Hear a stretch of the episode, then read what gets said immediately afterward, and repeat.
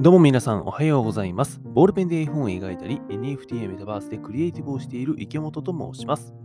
さて、え2月の9日木曜日でございます。毎週木曜日はですね、NFT、ノンファンジブルトークンだったりとか、あとはまメタバースのことですね。この辺についてお話ししようかなと思っております。といっても最近はですね、もうめっきりメタバースのことばっかりお話ししておりますが、まあそんなお話を今日もしていこうと思います。というわけで今日のテーマでございますが、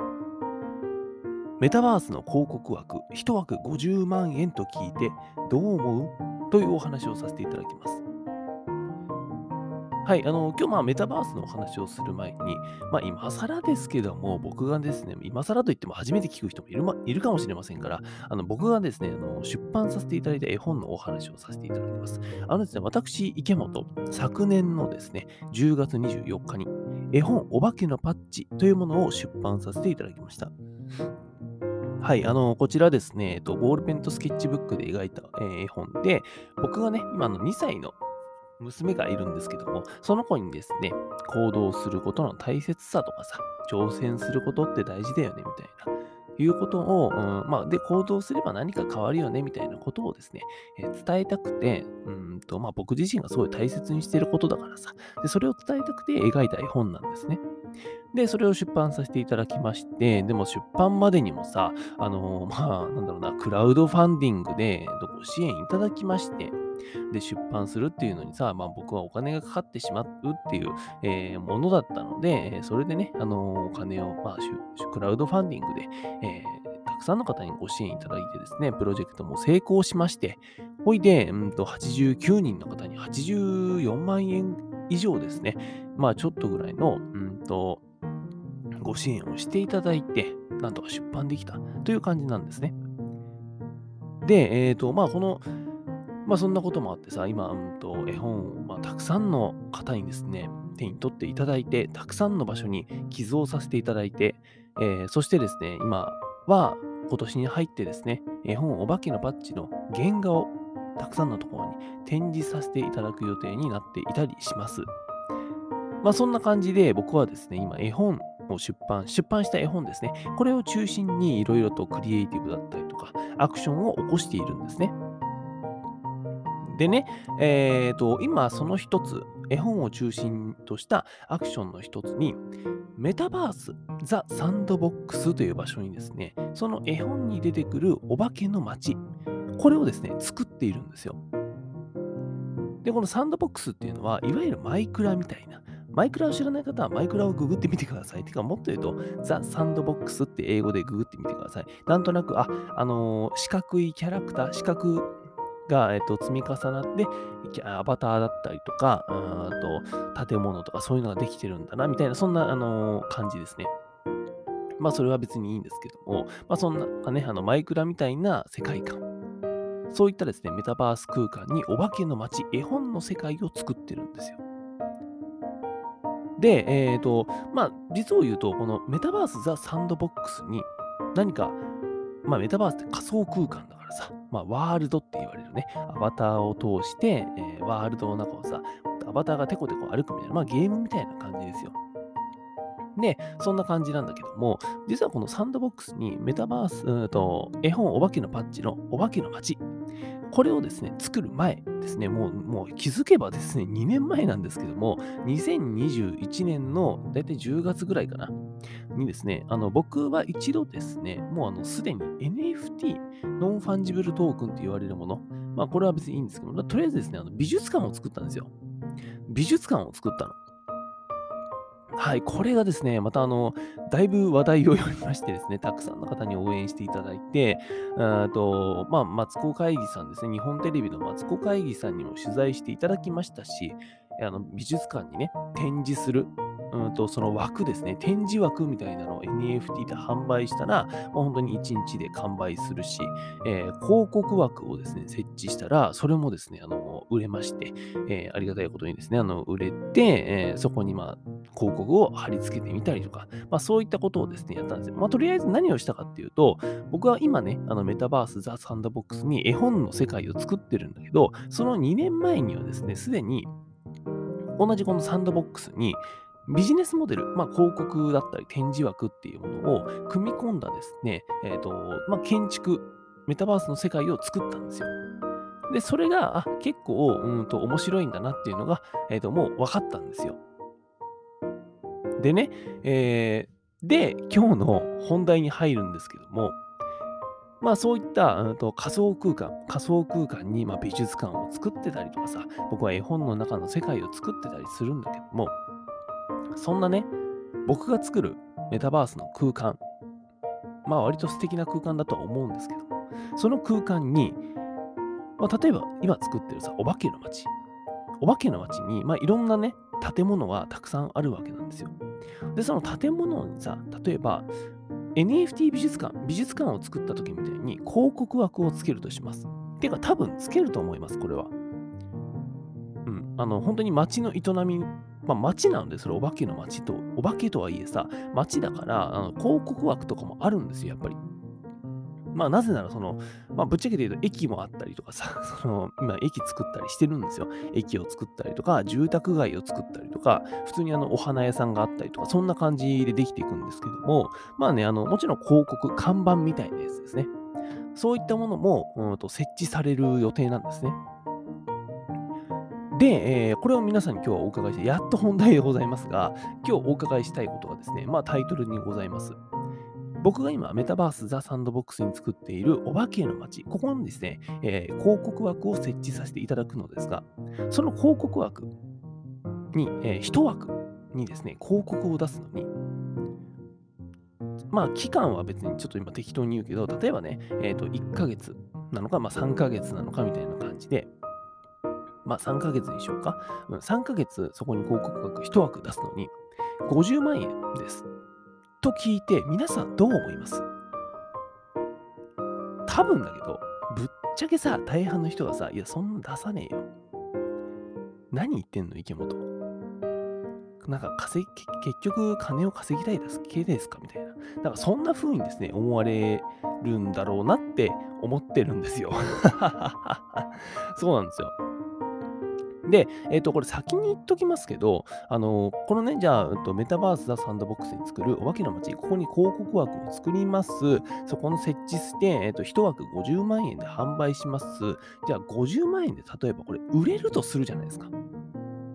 で、この売れた50万円って、じゃあどこに行くかっていうと、僕の別に生活費になるっていうよりかは、次のですね、うんと、なんか僕がね、えっ、ー、と、なんだろうな、普段からあのお酒とかタバコをやってる人間だったら、なんかそこに回りそうだなって思われるかもしれませんが、まあそんなことは僕はしてないので、酒も飲まなければタバコも吸わない人間なので、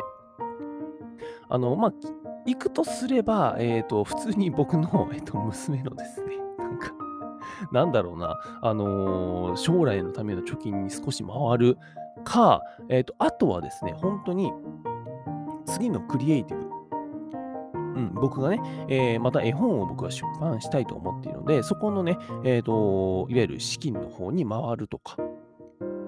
あとは、その広告枠で売れたその50万円の中から、えーと、例えば、ね、10万円から、まあ、20万円分ぐらいですね、あの絵本を、えーと、もう購入、僕があの出版社から買い取って、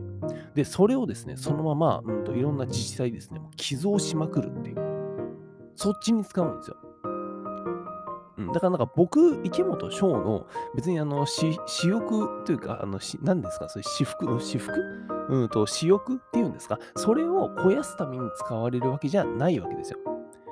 僕の娘が、えっと、まあ、どこかのですね、えっと、子供たちに何かを届ける、絵本を届けるためとか、その届けるための絵本を次のやつを作るための資金として使ったりとか、結局そっちに行くんですよ。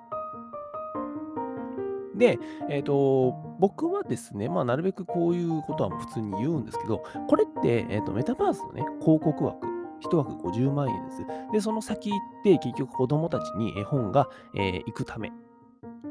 またはその子供たちに行くための絵本を作るための費用に回るって聞くとさ、これって結局さ、クラファンじゃないですか。クラウドファンディングと何が違うんだろうっていう話に思いません？僕あの前半でお話ししましたよね。今日今回、えーと、昨年の10月に出版した絵本お化けのパッチはですね、えーと、クラウドファンディングで資金を、えーと、調達しまして、たくさんの方に支援していただいて、それで、えー、とそれを出版するためのお金に回してですね、で、えー、無事に出版できたんですよ。うん。でさ、え、ー、と、まあそういう状況なわけですよ。で、これをじゃあ、クラウドファンディングでやるのか、それともメタバースの広告枠でやるのかっていう違いなだけだよねって、え、思ったりしてるんですよ、今。これ分かります？なんか。だからさ、本当にそのクラウドファンディング、例えばね、えっ、ー、と、キャンプファイヤーとか、レディーフォーとかさ、あの、シルクハットとか、なんかいろいろあるじゃないですか。いろんなメタ、えー、クラウドファンディングのプラットフォームがあるんだけど、そのクラファンをさ、メタバースでやっちゃえばいいじゃん、みたいな感じ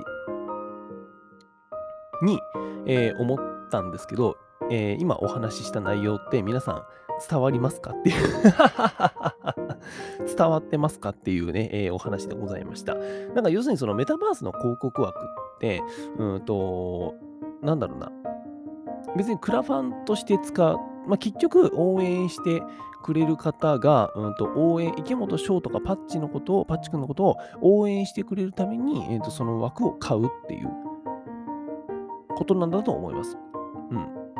なんで、えっと、多分このですね、メタバースの広告枠、まあその1枠いくらにするかとかさ、えっと、期間とかは全然決めてないんだけども、なんかこれは面白そうだからやってみようかなってやっぱり思ってます。で、何ってですね、最初に作った NFT 美術館、まあ美術館ですね、美術館の広告枠とかと何が違うのかっていうと、うんともう明らかにですね、そのクラファンとしての要素が強いです。要するにそのお客さんがさ、うんと美術館を作った時の広告枠って、どっちかというとその広告枠を購入した方も何かそこに宣伝の効果があるだろうなと思って多分ね、えーと、買ってくれた人が多いと思うんだよ。ちょうどその時ね、僕の NFT 美術館っていうのは結構話題になって、自分で言うのもなんだけど、ちょっと話題になってたし、まあ、ちょうどね、その時にね、あの日本テレビのさ、マツコ会議さんとかでも応援されたから、えーと、それもあって、えー、広告枠をあの購入してくださった方もいるんですよ。だけど、今回僕が今作ってる絵本の世界、メタバースに作って、えー、そのお化けの街に広告枠を設置して、その枠を買ったところでぶっちゃけ宣伝効果ないぜ。自分で言うのもなんだけど。だってさ、お化けのパッチってそもそも認知度が低いです。めちゃ大人気なキャラクターかっていうと、そういうわけではない。うん。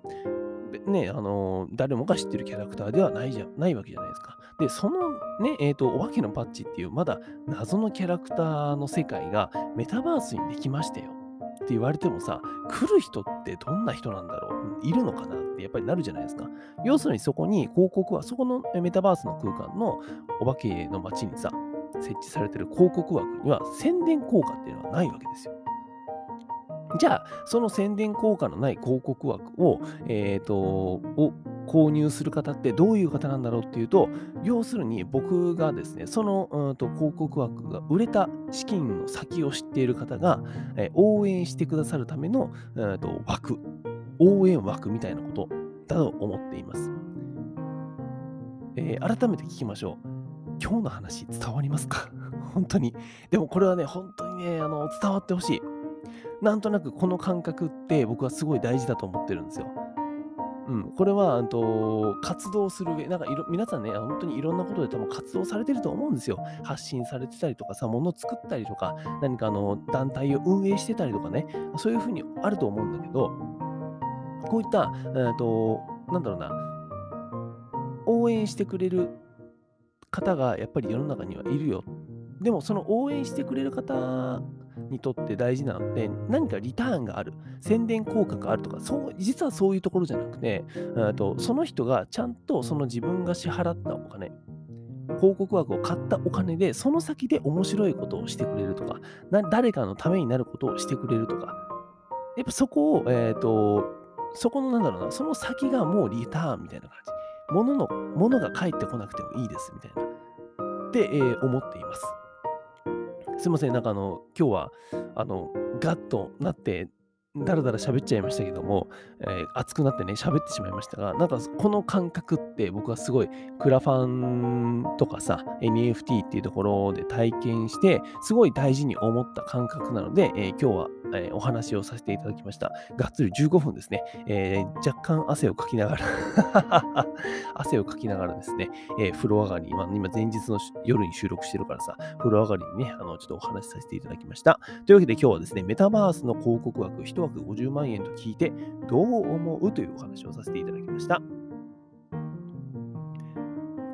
はい。というわけで本題は以上でございます。最後にお知らせ2つさせてください。えー、1つ目、2月の23日、名古屋にありますですね、えー、名古屋グローバルゲートという場所で、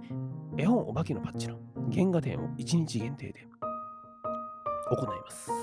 ありがとうございます。はい。でですね、あのこの日ですね、まあ、の展示はもちろんするんですけども、この日の展示中の14時から、まあ、15時半とかかな、ぐらいの間ですね、えー、と、ちょっと僕ともう一人、えー、と、インタビュアーさんみたいな方でですね、えー、ちょっとトークセッションといいますか、僕のことをですね、ちょっといろいろ聞いていただきまして、で、その様子を動画に収録して、もうちゃんとですね、あのカメラとピンマイクとかさ、その辺も準備していただいてですね、あのちゃんと動画で収録して、えー、編集してもらって、まあなんか YouTube かなんかね、動画のコンテンツにしようかななんて思っております。